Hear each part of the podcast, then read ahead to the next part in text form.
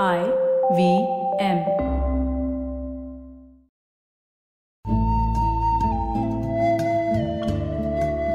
IVM के Hindi travel podcast टेढ़े मेढ़े रास्तों पर आपका स्वागत है टेढ़े मेढ़े रास्ते ही क्यों वो इसलिए कि घूमना भी तो ऐसे ही रास्तों की तरह पेचीदा और लगातार उतार चढ़ाव भरा होता है, जहाँ हर पल कुछ नया देखने और महसूस करने को मिलता रहता है। शर्त बस यही होती है कि आँख कान खुले रहने चाहिए।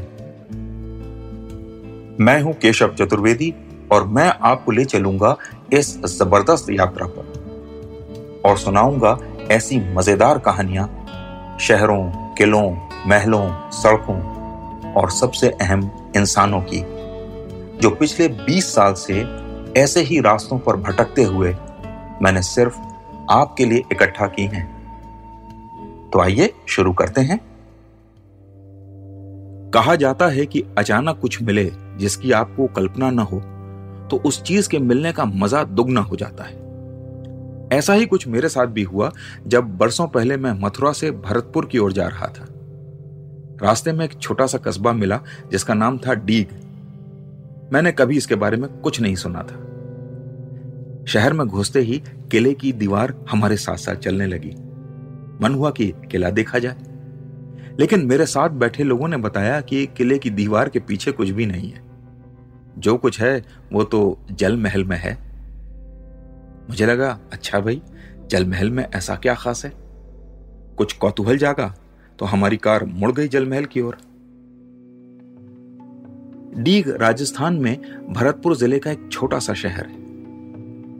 ज़्यादातर लोगों को पता नहीं, लेकिन मुगल साम्राज्य के कमज़ोर हो जाने के बाद, इस इलाके के जाट समुदाय ने भरतपुर में अपना नया राज्य स्थापित किया था, और डीग उनकी ग्रीष्मकालीन राजधानी थी, यानी गर्मियों में राज परिवार डीग में रहता था।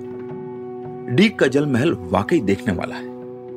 यहाँ एक पक्का तालाब बनवाया गया है, जिसमें उस जमाने में 40 किलोमीटर दूर यमुना से पानी लाने के लिए एक नहर बनवाई गई थी। जब जल महल का तालाब भर जाता था तो राजा के नौकर पानी को एक बड़े टैंक में भरते थे। मशक यानी चमड़े के बड़े बड़े ढोल में पानी भरकर ये नौकर कई घंटों में इस टैंक को भर पाते थे।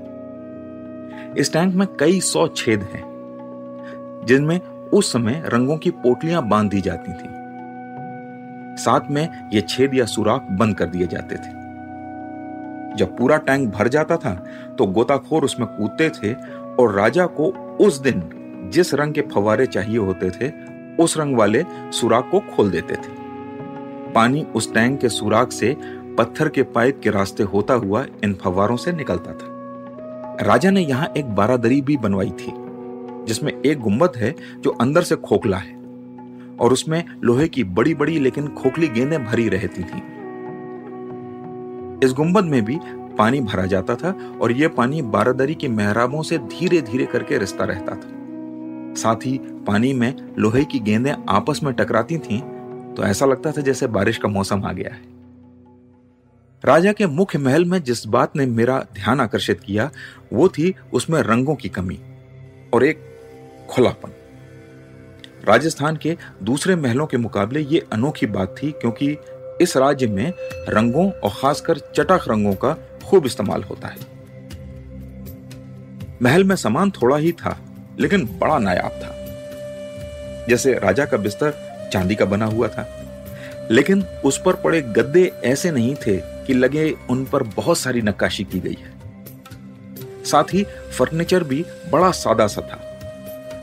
इसके अलावा अखरोट की लकड़ी के पार्टीशन भी देखने को मिले। जिन्हें देखकर लगा कि ऐसे पार्टीशन तो दूरदर्शन के सांस्कृतिक कार्यक्रमों में भी दिखाई देते हैं और दिल्ली के कॉटेज एम्पोरियम में भी। हाँ एक चीज़ बड़ी अजीब लगी, और वो थे बैठने के स्टूल।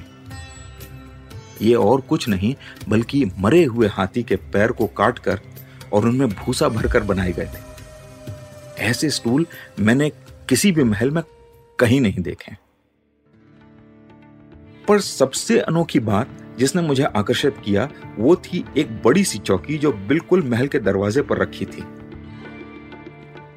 मेरे गाइड ने मुझे उसकी कहानी सुनाई। और क्या नायाब कहानी है। राजा सूरजमल जाट की सेना ने दिल्ली पर हमला किया और लाल किले को लूट लिया। वहाँ सेनापतियों को यह चौकी भी दिखाई दी। वो इसे राज सिंहासन समझकर उठा लाए और महाराज को भेंट कर दी। बाद में पता चला कि ये राज सिंहासन नहीं, बल्कि वो चौकी थी जिसमें राज परिवार के मृतकों को दफनाने से पहले उनके शवों को नहलाया जाता था। लेकिन सूरजमल जाट सैनिकों और सिपासालार की अज्ञानता से नाराज़ नहीं हुए, बल्कि उन्होंने इस चौकी को बचा कर रखा। वहाँ खड़े खड़े मैं चकित था कि कैसे एक राज परिवार जिसके कुछ लोगों को राज सिंहासन और मृतक कर्म के लिए इस्तेमाल होने वाली चौकी में अंतर तक नहीं पता था। वो एक ही पीढ़ी में डीक के जल महल जैसे शानदार भवन समूह का निर्माण कर रही थी। एक ही पीढ़ी में समझ का इतना विकास और सोच का इतना परिष्कार देखकर उनके लिए सम्मान जागा। इतिहास में बहुत कम ऐसा होता है कि सफलता व्यक्ति के व्यक्तित्व में इतना सकारात्मक परिवर्तन ला पाती है। इसके साथ मुझे यह देखकर भी अच्छा लगा कि उन्होंने अपनी शुरुआती समझ की कमी को छिपाया नहीं, बल्कि उस चौकी के वहाँ होने से मुझे उस राज परिवार के परिष्कार की यात्रा की भव्यता समझ में आई। वहाँ खड़े खड़े मुझे यह ज्ञान मिला कि अपने भूत से भागो मत, ना उसे छिपाने की कोशिश करो, उसे अपनाओ और फिर आगे बढ़ो। व्यक्तित्व ज़्यादा समृद्ध हो जाएगा। तो आज टेढ़े मेढ़े रास्तों का सफ़र इसी मील के पत्थर पर खत्म होता है। अगली कड़ी में फिर किस्सों के किसी नए मोड़ पर मिलेंगे और वहाँ से फिर नए मील के पत्थर तक साथ चलेंगे।